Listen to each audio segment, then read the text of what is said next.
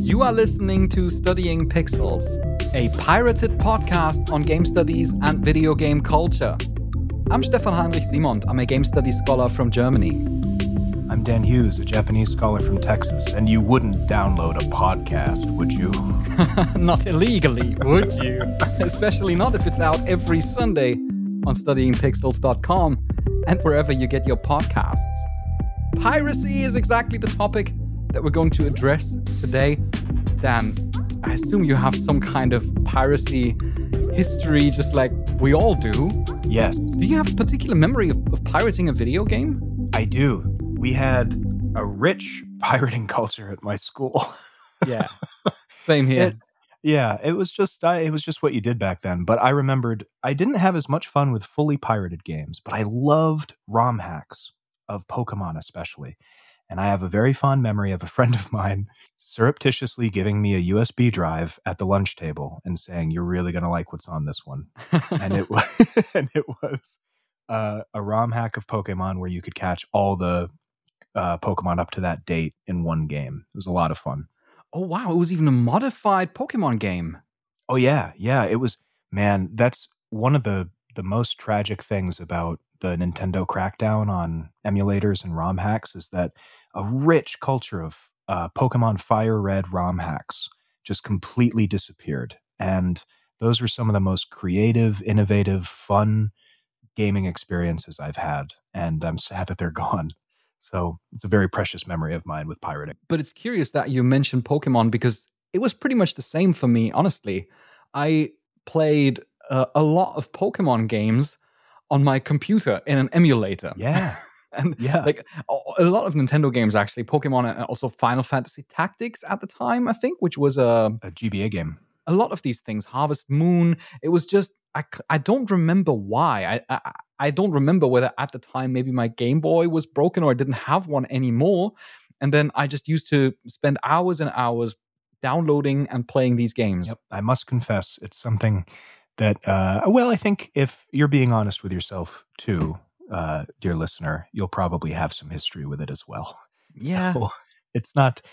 I, I wouldn't say that I'm copping to a heinous moral crime here. well, dear listener, uh, you wouldn't be a freeloader, would you?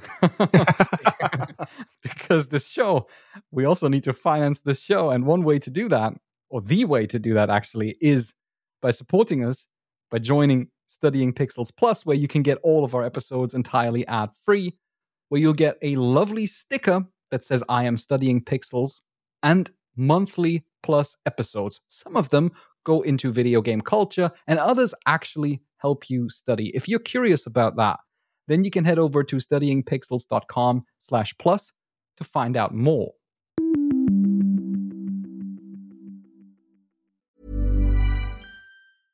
Ready to pop the question? The jewelers at BlueNile.com have got sparkle down to a science with beautiful lab grown diamonds worthy of your most brilliant moments. Their lab grown diamonds are independently graded and guaranteed identical to natural diamonds, and they're ready to ship to your door. Go to Bluenile.com and use promo code LISTEN to get $50 off your purchase of $500 or more. That's code LISTEN at Bluenile.com for $50 off. Bluenile.com code LISTEN. Millions of people have lost weight with personalized plans from Noom, like Evan, who can't stand salads and still lost 50 pounds. Salads, generally, for most people, are the easy button, right? For me, that wasn't an option. I never really was a salad guy. That's just not who I am. But Noom worked for me. Get your personalized plan today at Noom.com. Real Noom user compensated to provide their story. In four weeks, the typical Noom user can expect to lose one to two pounds per week. Individual results may vary.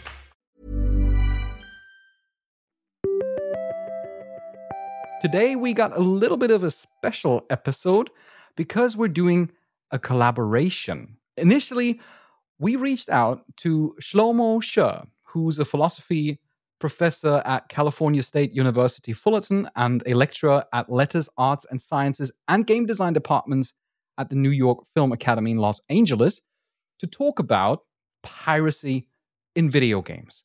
And Shlomo also has a podcast which he does together with Andrew Ashcraft, a veteran game designer and lecturer in game design and screenwriting at the New York Film Academy. The two of them make a wonderful show called Ethics and Video Games.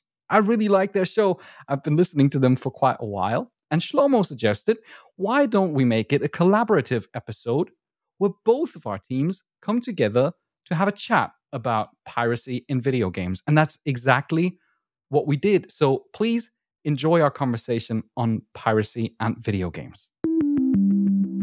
So, for everyone at Ethics and Video Games, I'm Stefan Heinrich Simond. I'm a game studies scholar from Germany. I'm Dan Hughes, a Japanese scholar from Texas. Hi, everyone. Uh, I'm Shlomo Sher.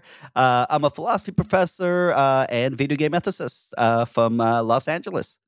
Hello, Studying Pixels people. I'm my name is Andy Ashcraft, and I am a game designer, and I teach game design. Wow! Welcome everybody everywhere.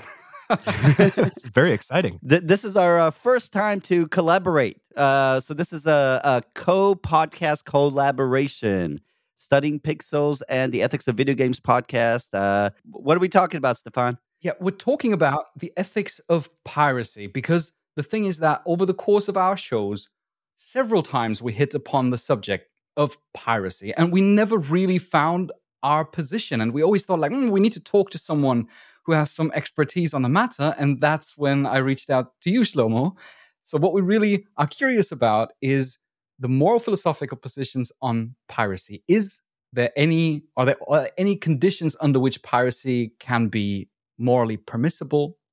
That would be a key question that we have to answer. I wouldn't say I have like high expertise in the piracy specific issue, but piracy is like um, many other um, you know like like many other activities that uh, we engage in and uh, there's of course uh, kind of classic ethical reasoning um, ways to to think about these things.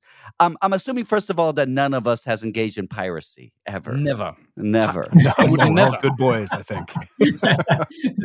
So so general listeners you should know that we've been chatting about this for before we started recording and uh, we've all even even you andy a little bit not much but a little sure Okay. In my younger years. In your younger years. In my poorer years.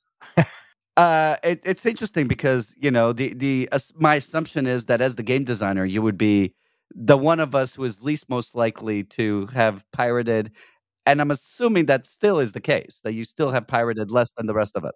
I'm sure that will be the case when we when we when we get into it. I'll be the one saying, "Hey, don't steal my work."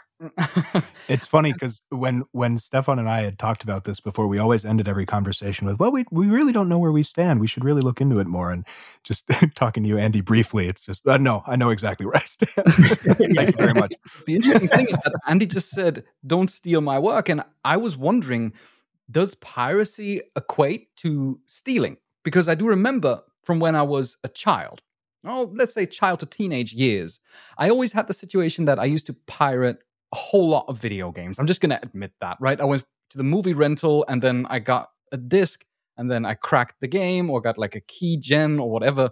And then I, I kept it. So technically I stole, but my parents, they would never get upset about it. Whereas on the other hand, if I were to go to a store and I would steal a bit of chewing gum, which I never did, but I assume if I had done that, my parents would be super angry and would be like, no, you ought not to steal. Don't do that. That's bad that's a weird disparity, isn't it? Right, and you know, uh, I, I, I don't know about you, Dan, but I when I first uh, started uh, getting uh, games illegally, and I don't even know if we called it pirating back then, getting crack games. But I was like, uh, I think fourteen, maybe, uh, and this was uh, this was 1986, and I, I would go to what we call duck meets uh, I was a computer. I was in a computer science magnet back then, uh, and um, you know, I, I, would take my Commodore 128 along with the screen and everything to some sort of auditorium, and there would be like a whole group of people there, and we would all be. Some of them had hard drives as big as two megabytes, um, and we would be essentially copying crack games, um, at a, you know, uh, directly to each other, right? Uh, and I never remotely thought there was anything wrong with that until years later when people started talking about music piracy. My experience was kind of similar because I went to a boarding school where we had a local kind of um, intranet. and all of these games eh, some some lunatic had cracked a bunch of different games and put them all onto it was accessible to everybody so it was just kind of commonplace that if you wanted to play the latest game you just wait for this guy to put it up and you'd get it downloaded onto your laptop so i was i was about 14 too and it didn't cross my mind i think mainly because that was just what was done at the school Right. but i never had the thought that oh i'm doing something bad here until a little later And it turns out, like when you're in school too, but there's all this stuff that is just free and shared. right All of your books, the library. There's a library there. There's you know you would never actually take home a library book and keep it, but you would have no have no problem just going and getting a library book and reading it and taking it back, right? And it's funny to think the the JSTOR of video games. It was just access to everything. That's kind of what it was too. Except Jay's a friend of yours, and all of these are, you know, illegally pirated games, right? That's right. I think we can start kind of with the um, what what I'm what I'm thinking here is kind of one uh, extreme of the issue, which is which is uh, I forgot where I got these categories from, but the, the category is called the the fundamentalist protectors, and the idea there is essentially exactly the way Stefan put it: is look, if you're essentially uh, pirating video games, uh, what you're doing is essentially exactly analogous to common theft. There really is no no different, right? People have a right to their stuff, right? Their creation is their stuff, right? Notice their stuff is their property, right? Uh, taking it or accessing it without permission is plain stealing and needs to be punished in the exact same way as stealing is. So if you guys remember, and I'm sure you do, the the kind of um, warnings that for pirating warnings that you would get on video games, they seem very much to take kind of this idea, right? Pirating is stealing. This is exactly the same as stealing. But obviously, if you ask somebody what's wrong with stealing, what they would say is, well, if you know, if you stole my laptop, what's wrong is I don't have a laptop anymore, right? Uh, your gain is my loss. But in piracy, when you know we don't have a, an, an analogous situation, um, we have something that, in some ways, in anal- is analogous potentially, but certainly there seems to be an important difference between the two. It's like th- this level of abstraction, I think, that really influences uh, our intuition when we think about that. Because, yes, uh, like if I crack a game from uh, some kind of published, let's say I crack a game from 2K, then 2K did not lose that game. They can still sell it, but I basically uh, deprived them of that one sold copy of that, the revenue of that one sold copy, right? that's right. or you potentially deprive them right and this is where things get weird right but and then we have the other point that the fundamentalist protector is, is going to make which is to say you know a lot of times people say piracy is not a victimless crime but uh, illegal downloading harms creators uh, in terms of you know this would be lost income right? Uh, so right you're not stealing what they have but you're stealing what they're going to get but this is the key. The key is that this is uh, important enough right uh, to be counted as serious as common thievery because you're still you're still even if even if you're not stealing what they currently have in stealing what they're going going to have you're still stealing in the exact normal way that we talk about stealing And and some people will argue that that well, I'm not stealing what what they're going to get because I was never going to buy it. Right. And and there's a lot of arguments this way. In fact, you might so there's examples and I think the most famous one is uh Game of Thrones where piracy uh made Game of Thrones more popular, right? Uh piracy actually led to more people uh watching Game of Thrones, uh to more people uh paying for Game of Thrones. I think to more HBO subscriptions uh, as well. It would be hard to prove that. Fair enough, Andy. It certainly doesn't seem, though, like it's beyond imagining that something can get popular uh, through piracy uh, to the point where enough people are interested to actually help the the IP itself. It's also something where just is uh, makes a significant difference of whether you can afford it technically, right? Because I I found some some statistics. It's a little bit hard to find good data on the matter. The only like big survey that I could find was from 2016 from PC Gamer. They did like an online survey with 50,000 people, and I found there that up until the age of 25, the most common reason for why people would pirate games is that they say they can't afford it. And that calls into question this entire idea of if I would not have pirated, would I have then bought the game? If I can't afford it, have I really deprived a company of that sale? You know, because I wouldn't have bought it anyway. Right, right, and and to that I say that there's probably a percentage of people for whom that is true, and that percentage is important because let's say it's it's ninety percent. Ninety percent of the people who pirate games can't afford them. We'll just pull a number out of out of out of the air, right? That means that there's one out of ten who can, and so every time ten people download the game, I'm losing one sale. So, so really, what you're what you're stealing is ten percent of of the uh, of the revenue. Admittedly, uh, this survey obviously people just simply participated in that survey and might not have told the truth. Uh, but according to their percentages, it's roughly around like between fifty to sixty percent of people um, younger than the age of twenty five they said the reason for why they pirate video games is because they can't afford them. I want to add a little something to this, which is cognitive biases. We have to remember our psychological cognitive biases. Are, are people really rationalizing when they say they can't afford it? You know, what does it mean to say that you really can't afford it? Does it mean that you don't want to save up to get this thing? Um, because in many cases, that's exactly what that would be. Yeah. Does it mean that I can't afford it because I really want this Frappuccino? I used to collect a lot of music, right? In the days of uh, of CDs, right? And I bought, you know, hundreds of CDs at full price, right? As a student with because it was my passion. You know, uh and some of those were shitty CDs with no refund policy. Could I afford them? Well, I could afford them if I skimped on other things. And I think the same applies in some cases to games, and that for a lot of us that say that, it's not so much that we can't afford them, is that we are rationalizing it for ourselves why it's okay to get it for free. When really, if it really came down to it, we could afford, let's say, half of those games or a quarter of those games, right? But some amount. And if this was our passion, if pirating wasn't an option, I'm willing to bet that that number would go up. Yeah. But, you know, in the same sense, um, from the game designer perspective, there would be a kind of uh, we're all kind of looking for with confirmation bias to kind of uh, looking for the evidence that to shows to show that we're already right. So from the game designer perspective, I would assume that uh, there would also be uh, self-serving biases uh, about um, about the the value and of the wrongness involved in uh, um, in pirating uh, video games.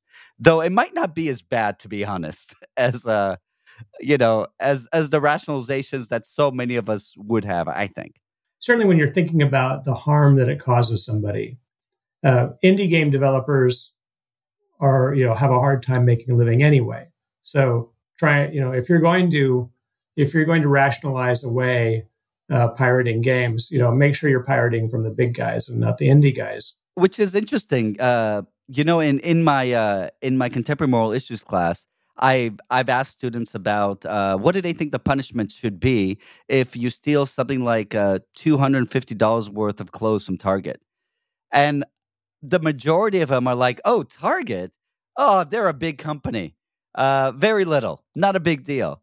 And it's interesting that n- notice that this isn't just uh, with um, you know uh, indie developers right? It's with any kind of like big company and uh, small uh, retailer. Do you guys think that's true? Uh, speaking as someone who also has an insurance background it's funny to me when i hear the argument of um, well you know walmart target they're huge com- they're huge companies. You know if you steal a candy bar if you steal even something like $250 worth of clothes they have loss prevention you know they eat that cost. And what you don't think about when you rationalize it that way is yeah, but then we're all paying for it in premiums and money that's going up anyway. So it seems like you're kind of sticking it to the man by taking something like that. And I think the argument probably persists with big AAA video games. Like, well, what is Activision right. losing? I'm taking this game. Yeah. Well, there's a lot of people who work at Activision who see ramifications of that, I would imagine at some at some level. So eh, to me, I think it's it's maybe easier with video games when you're especially if you're cracking a game because it's not a tangible product so you're not actually walking out of the store with it. You you can that's your first level of rationalization and then beyond that you say, well, I didn't really take any money from them. But I think broader picture there's a lot of ramifications that we don't think about. Yeah, I totally agree. I also think that this idea of stealing from uh, big corporations is um, let's say more acceptable than stealing from an indie dev or like, would you steal from toby fox? You know most people would probably say like uh, no of course not because there's so much passion in these video games and it's just one person making all of that and he has to, to sustain himself on on these games. I think it's a bit of a problematic rationale because we have to then kind of determine at which degree do we draw a line which is like super difficult from a moral philosophical perspective and we have to also as as you said dan i 100% agree with that. We have to consider that there are people working at activision and theft is or like pirating games is probably not going to hurt bobby kotick or soon phil spencer as much as it is going to hurt like the people that actually work there that might not even be in, involved in the development itself but maybe other kind of staff members that work in you know like on the lower end salary spectrum I can actually sort of talk to about talk to that a little bit. So when you're in a, a big company like an Activision or an EA, a publicly traded company, you have um, what you're really going to do is if if you manage through you know hundreds of millions of people downloading your games for free uh, and not paying anything, what you're going to end up doing is just they they simply will will focus their game. They'll focus the money that they have on the three titles that they know that will make them the most money. And you'll end up just cutting into the diversity of games that are being produced by these companies because they won't be able to make the profits that they need in order to to sustain the, the you know diverse small interesting games. Mm, that's interesting. Games that, that they might be able to do something really really great with because they have a bigger reach. You know there's a there's a real good reason for why why a game developer might want to go and get published with a big company and not just put up put their game out in, as an indie studio, and that is because of the reach of these companies and the and the, the publishing might.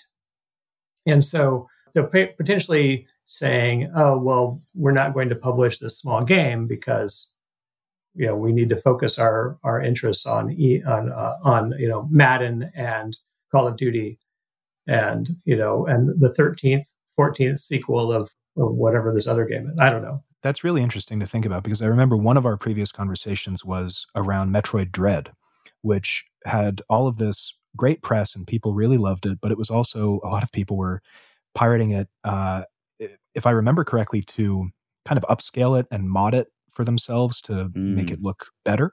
So mm-hmm. that's another topic we could get into. But I remember when when that happened, the discourse around it was if we're not if we're not buying Metroid Dread, we'll never get another game like that because they'll just see, okay, well, that didn't do so well. Uh, I don't care how many people pirated or played it.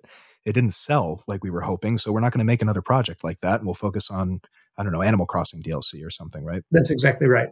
There is then, of course, a trend to develop live service games, multiplayer games.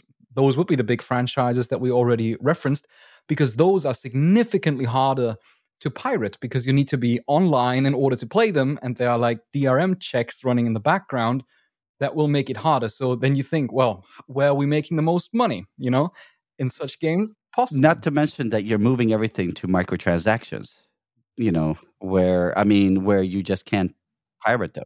There's no surprise that these that these two things these two these two aspects have coincided where they have right? The growth of drm and the growth of anti-piracy stuff uh, has paralleled the growth of of anti uh, uh, of of like online purchases and free to play models and those sorts of things uh, pretty much directly.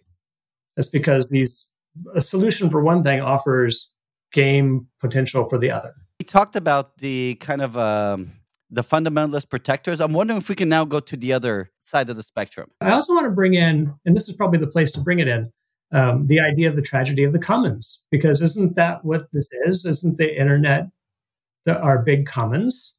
We could just go and like download stuff.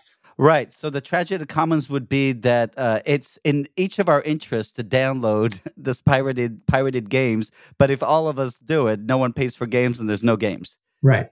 But of course, um, you know, the question is going to be, you know, are we in a situation where we were all in the same place? And um, I think one of the situations again is the the who can afford it. So let me say something about the fundamentalist libertarians here, uh, and what that position is going to be like, and then let's see if we can uh, get somewhere in the middle. So the fundamentalist fundamentalist libertarians are going to say, look, all information information should be free, right?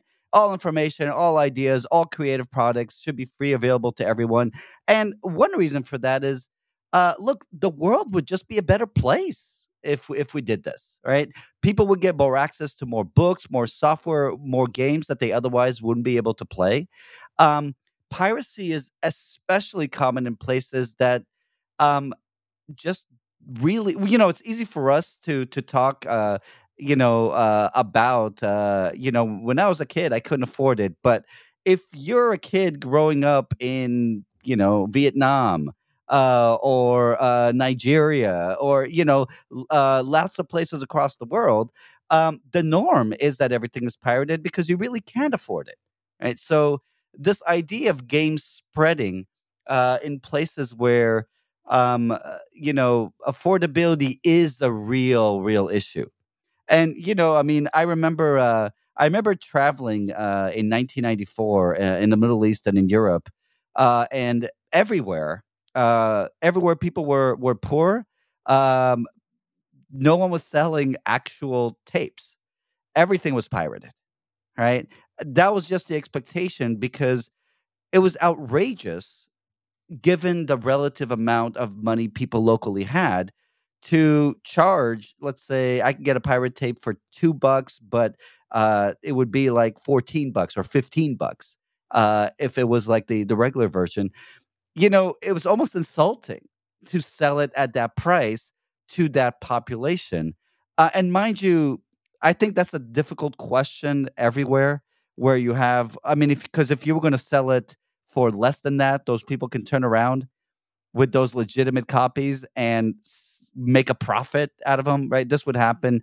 You think about pharmaceuticals, which is a really, really big pir- pirating, if we call it pirating right? But IP kind of situation. If you were to sell pharmaceuticals really cheap to like a poor country, obviously there would be corruption that would use it to sell it for more money to, you know, a less poor country. Those pharmaceuticals would just end up back in the U.S. or maybe back to the U.S. but they get the most money for them. Right. That is a real issue for a, a big part of the world. That's kind of the way they can get games in the first place, and then, uh, and then maybe they can still with that give something to the game company for example uh you know maybe this is where microtransactions can come into play so they can't do the whole game but they can do you know things here and there um and the the other people here is uh, you know sometimes people pirate because things are just not available in their area right i mean i think that's less and less the case uh but certainly that's been the case with movies a lot uh, in, uh, in in in the past.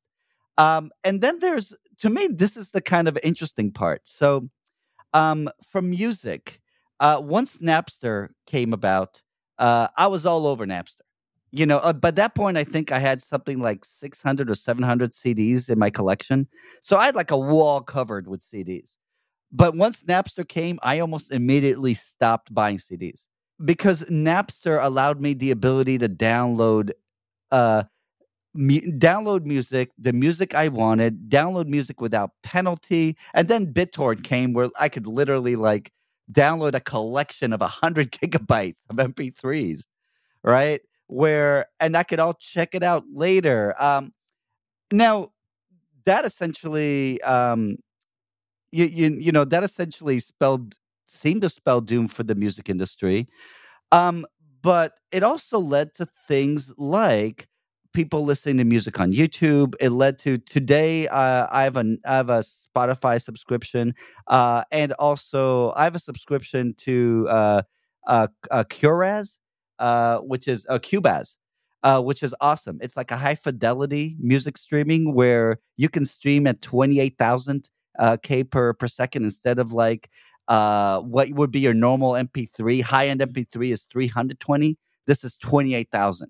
It sounds amazing. And I can stream it into my stereo system. And it's just like listening to music before. As a layman, I would not be able to tell the difference between those music streams. You, you know, part of the reason is I haven't listened to a CD in 20 years or almost because MP3s made things so convenient. But once you kind of get back into high fidelity, you're like, oh my God, this is so amazing. And because of the whole MP3 Napster kind of threat to the CD model, they came up with these services. And now I pay through services. Now I realize the services uh, maybe don't pay small artists as well as, you know, big artists. Eh, though maybe that was always the case with labels to some way, but at least you've got something like this. And I think those things kind of matter that sometimes pirating could be a push to give people something uh, different that might even be better.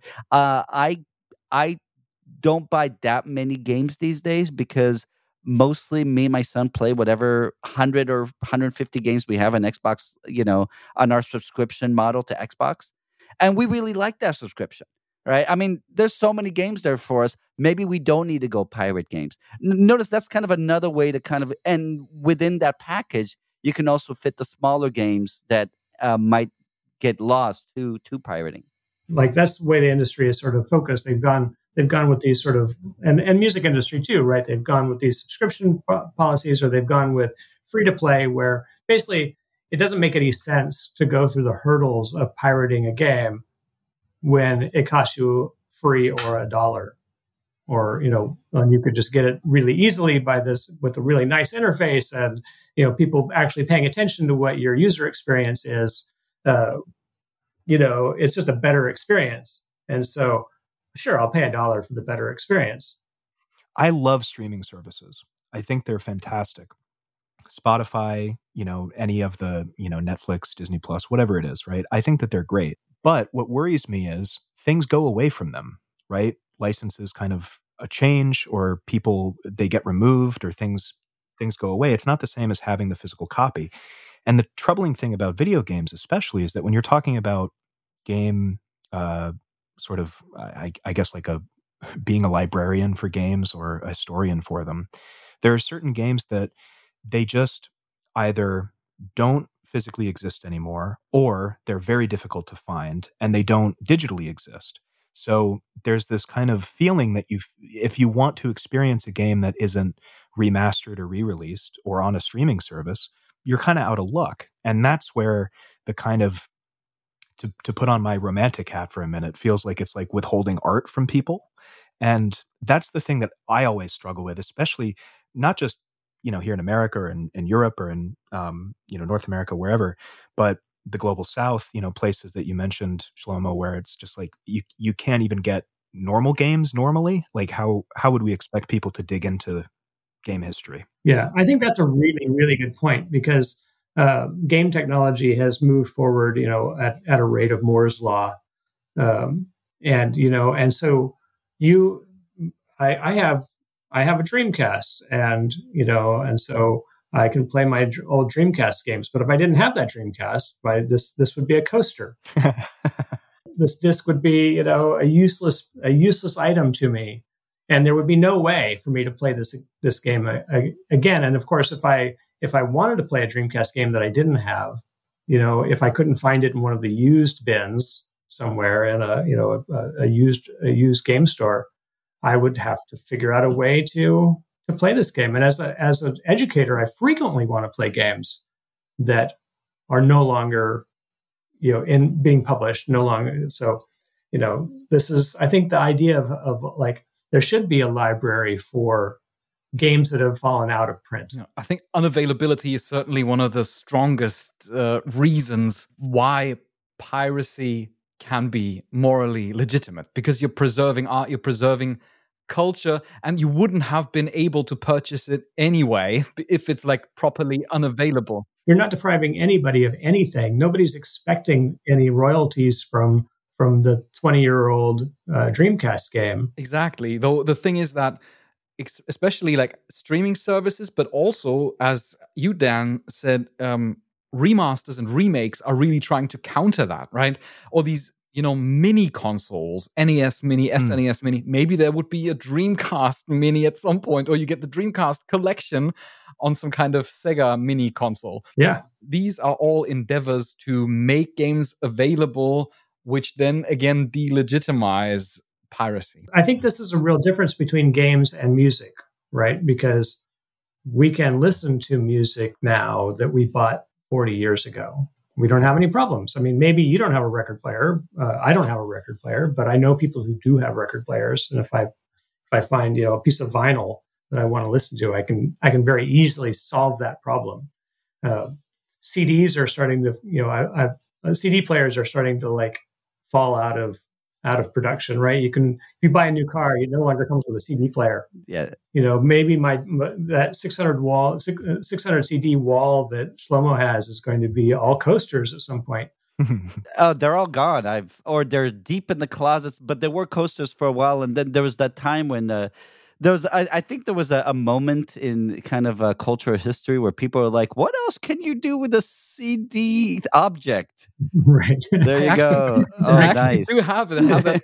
Is that like a CD made to look like a vinyl? That's great. Yeah, yeah, that's a vinyl. I, I, used to collect vinyl records, and I had to sell my entire collection because I was moving places and needed furniture. Instead, I got these actual coasters. right. Nice. Right. Actual coasters. There you go. to me, part of what's interesting about video games and piracy is kind of the question of how the medium is is really different. And you know, it's interesting how uh, one of the things that really bothered me about so you think about the things that led to music piracy.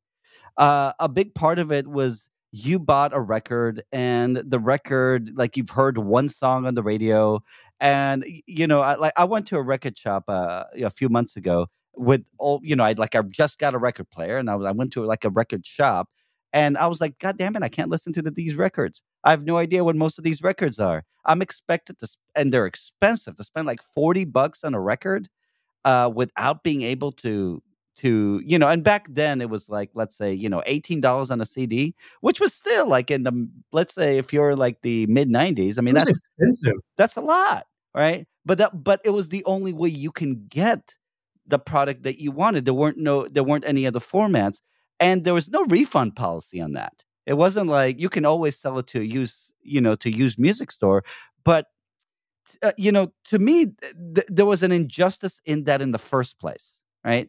Uh, and you know, one thing that uh, things like Napster did is allowed you to get exactly what you want and know more of that. And once uh, songs, uh, once companies responded, by selling songs bit by bit. So you would pay a 99 cents for a song or something like that. That at least addressed one of the problems the industry had. Um, and and uh, once you got streaming services, that really kind of addresses uh, a lot of the other kind of problems.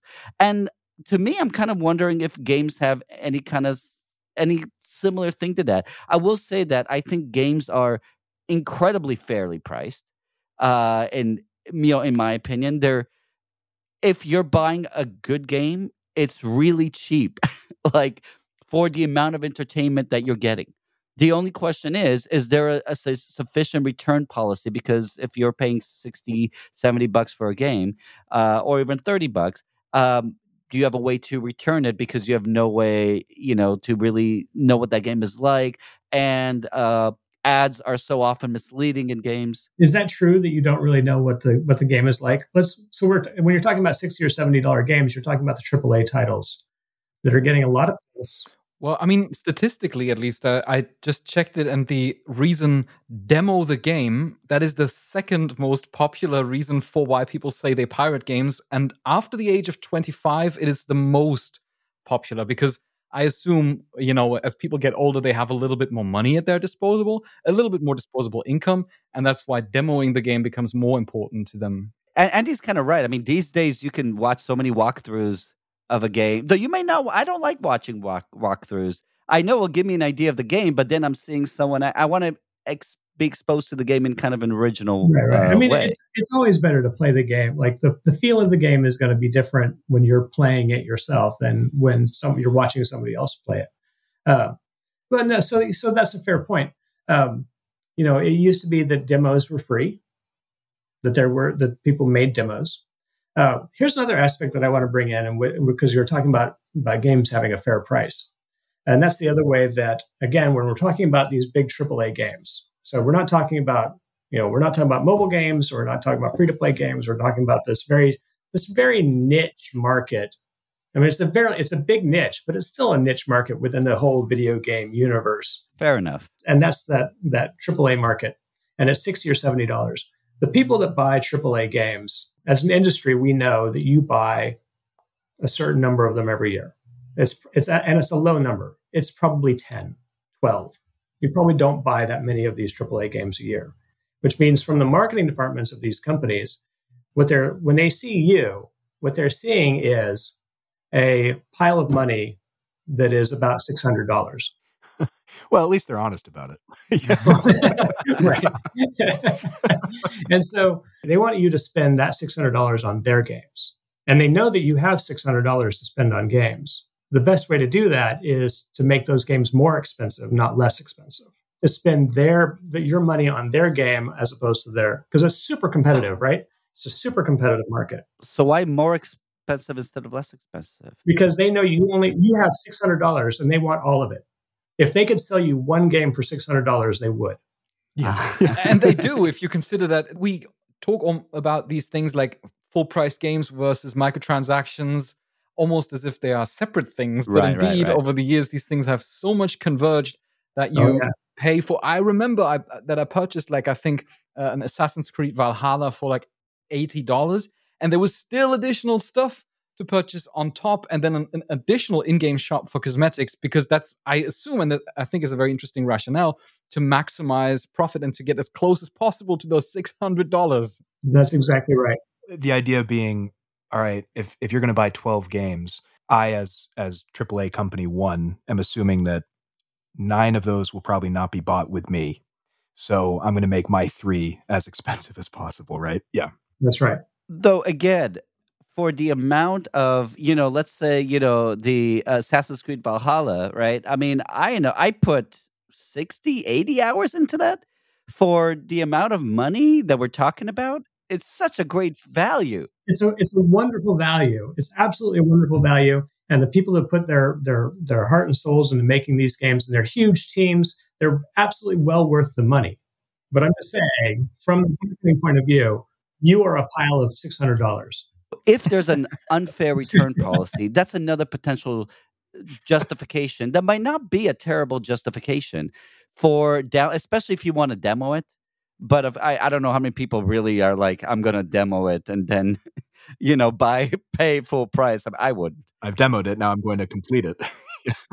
I mean, almost all of this stuff is being sold on the app stores now. Almost none of this is, is box product where you go to a store and you buy a box and and and take it home and and, and install it. Right, but the idea is still the same, isn't it? Yeah, there should be a there should be a simple return policy, and uh, it would be easy, right? I want to demo this game. Let me download the demo version. I think Steam has that policy. It might not be for every game, but it's you know if you've if you've only logged two hours in this game, you can get your money back. Um, and so things like that, I think, are are reasonable.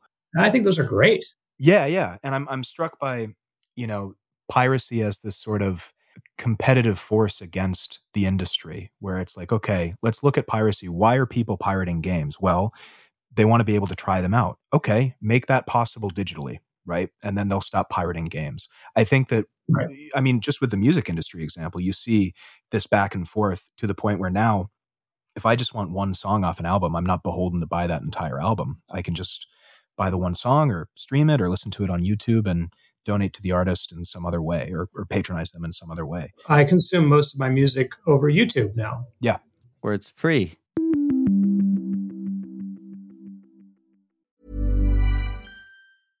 Hiring for your small business? If you're not looking for professionals on LinkedIn, you're looking in the wrong place. That's like looking for your car keys in a fish tank. LinkedIn helps you hire professionals you can't find anywhere else, even those who aren't actively searching for a new job but might be open to the perfect role. In a given month, over 70% of LinkedIn users don't even visit other leading job sites. So start looking in the right place. With LinkedIn, you can hire professionals like a professional. Post your free job on linkedin.com slash people today. Hi, I'm Daniel, founder of Pretty Litter. Cats and cat owners deserve better than any old fashioned litter. That's why I teamed up with scientists and veterinarians to create Pretty Litter. Its innovative crystal formula has superior odor control and weighs up to 80% less than clay litter. Pretty Litter even monitors health by changing colors to help detect early signs of potential illness. It's the world's smartest kitty litter. Go to prettylitter.com and use code ACAST for 20% off your first order and a free cat toy. Terms and conditions apply. See site for details. Millions of people have lost weight with personalized plans from Noom, like Evan, who can't stand salads and still lost 50 pounds. Salads, generally, for most people, are the easy button, right? For me, that wasn't an option. I never really was a salad guy. That's just not who I am. But Noom worked for me. Get your personalized plan today at Noom.com. Real Noom user compensated to provide their story. In four weeks, the typical Noom user can expect to lose one to two pounds per week. Individual results may vary.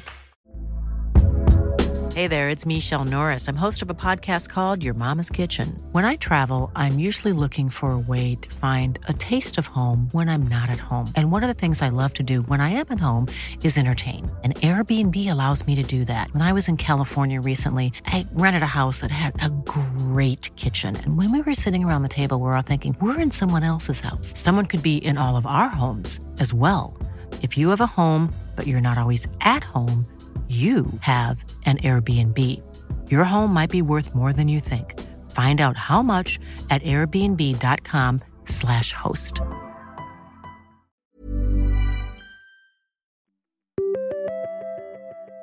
Maybe coming back to to the Napster thing, that's something that I'm, I've been chewing on a little bit because um, I understand the comparison, and on the other hand, I feel like when it comes to the cultural history of video games, there is something profound about piracy that is deeply inscribed within its culture with mm. the you know like the the mm. cracker scene the demo demo scene and so on especially like in the 80s and 90s it was so common to even make your own title screens for video games where it was not even something where you wanted to hide that it was a pirated copy but you essentially added something or made a change which is not something that happens usually on Napster, almost like as if piracy is kind of um, a part of, of video game culture, part of video game aesthetics, even. That's a that's a good point too, because in the early days of video games, there was a model, there was a business model of shareware, mm, mm-hmm. where you're literally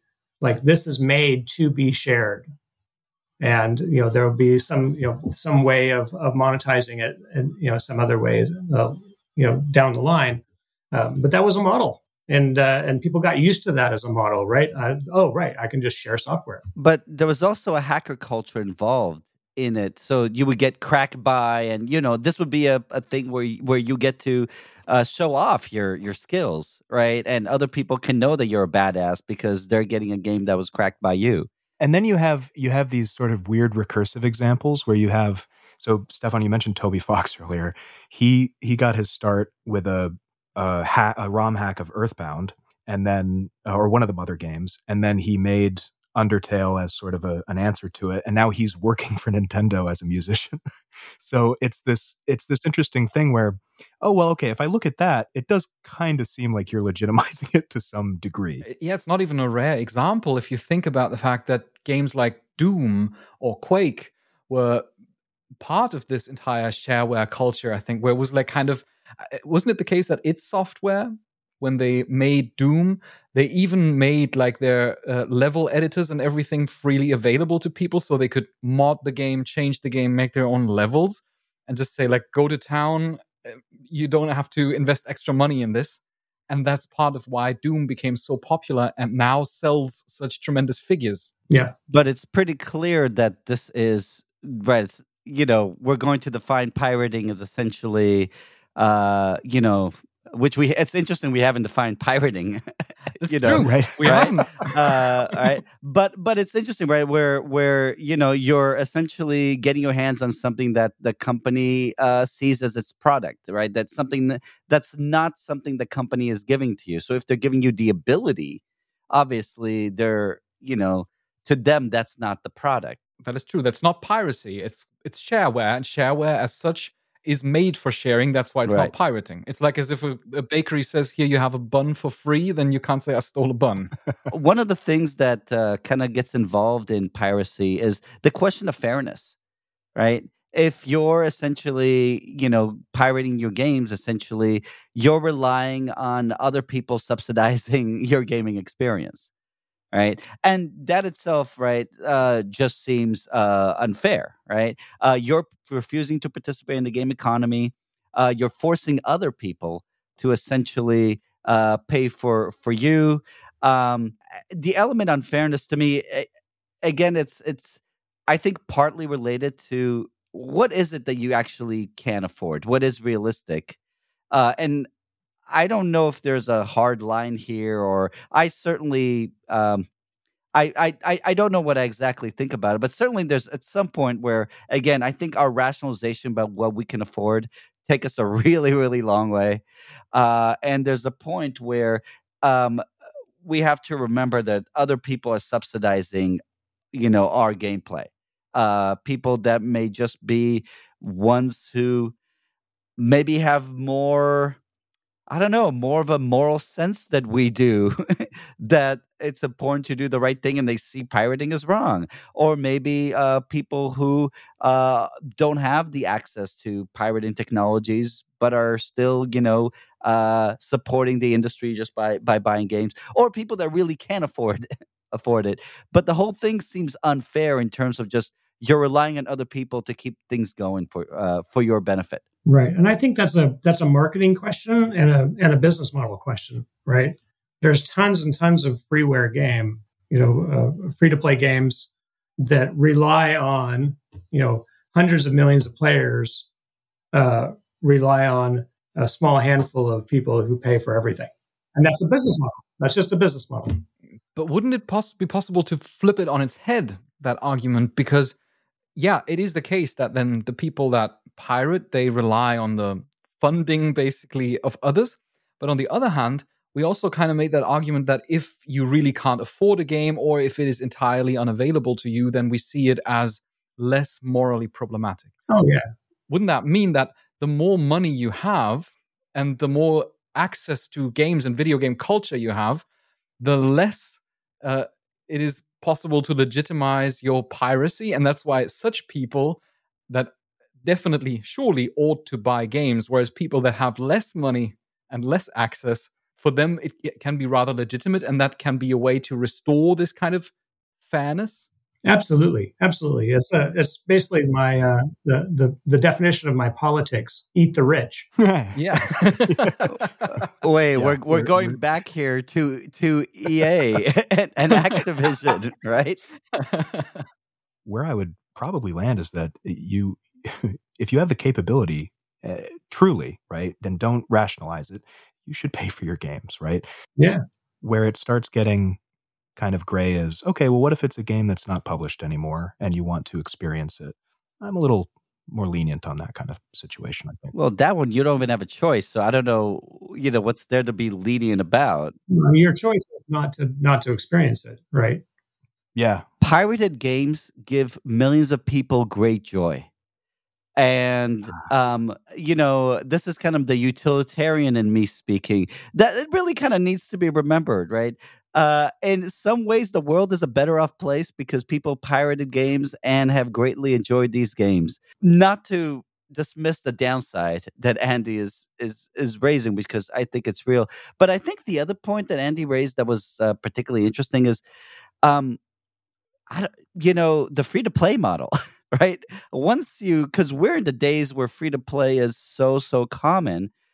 Are there really legitimate reasons for pirating today now that we have now that we do have this free to play model that's so so common that's subsidized by whales and that leads to its own problems but you know at least maybe it doesn't allow for give us reason to to pirate and that we do have kind of streaming bundling services uh that most uh uh uh, game gaming gaming platforms uh, are doing that are affordable. You know, fifteen dollars a month is is what I pay, I think, and you know that's affordable certainly to you know uh, you know uh, Westerners, if not most people across the world, if gaming is is your passion, are there still reasons to pirate today? Giving these changes, and maybe these changes were partly led by pirating fears, and I don't know, you know, uh, about that, but maybe they take away a lot of the reasons to do it in the first place.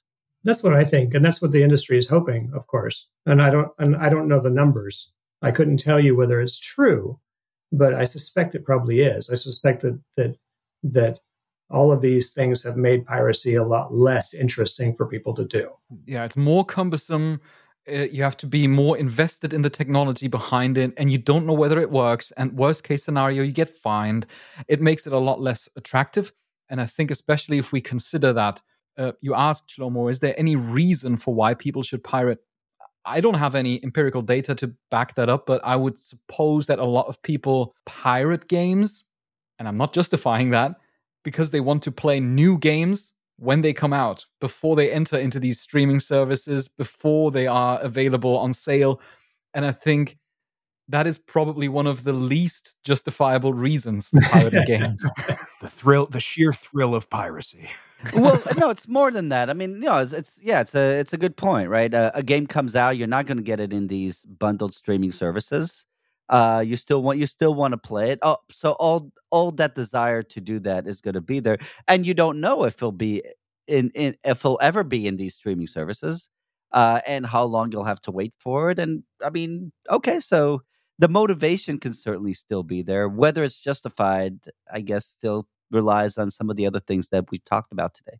You know, at the end of the day, uh, you know, in 20 years when I retire, I would like to, you know, retire in some comfort uh, from the money that I've made in my in my video game career.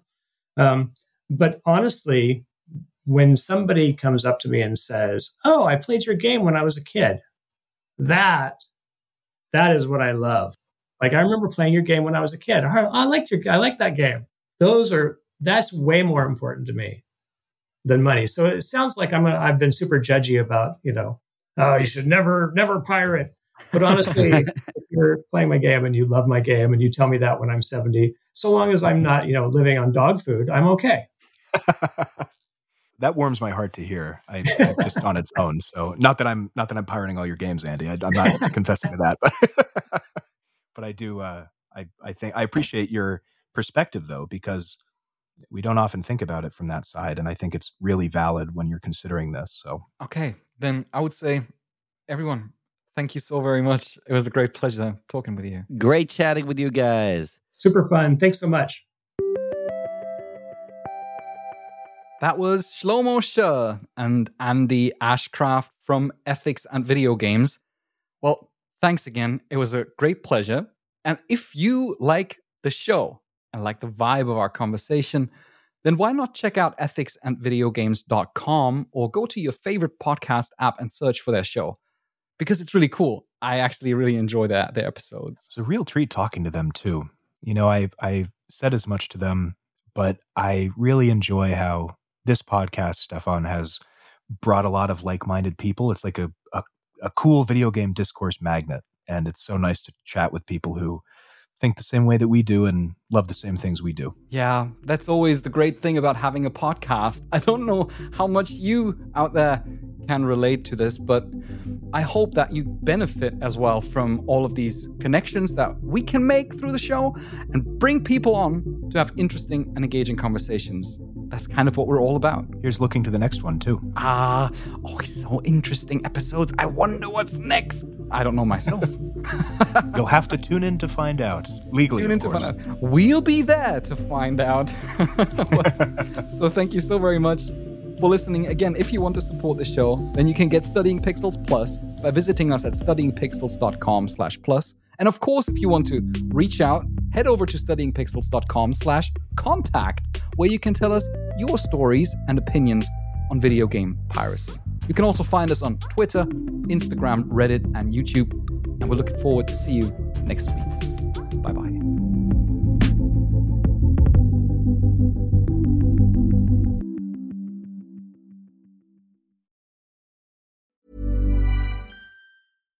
Hi, I'm Daniel, founder of Pretty Litter. Cats and cat owners deserve better than any old fashioned litter. That's why I teamed up with scientists and veterinarians to create Pretty Litter. Its innovative crystal formula has superior odor control and weighs up to 80% less than clay litter. Pretty Litter even monitors health by changing colors to help detect early signs of potential illness. It's the world's smartest kitty litter. Go to prettylitter.com and use code ACAST for 20% off your first order and a free cat toy. Terms and conditions apply. See site for details. Hi, I'm Daniel, founder of Pretty Litter. Cats and cat owners deserve better than any old fashioned litter. That's why I teamed up with scientists and veterinarians to create Pretty Litter. Its innovative crystal formula has superior odor control and weighs up to 80% less than clay litter. Pretty Litter even monitors health by changing colors to help detect early signs of potential illness. It's the world's smartest kitty litter. Go to prettylitter.com and use code ACAST for 20% off your first order and a free cat toy. Terms and conditions apply. See site for details. Hey, it's Paige DeSorbo from Giggly Squad. High quality fashion without the price tag? Say hello to Quince. I'm snagging high end essentials like cozy cashmere sweaters, sleek leather jackets, fine jewelry, and so much more. With Quince being 50 to 80% less than similar brands. And they partner with factories that prioritize safe, ethical, and responsible manufacturing. I love that. Luxury quality within reach. Go to quince.com slash style to get free shipping and 365 day returns on your next order. Quince.com slash style.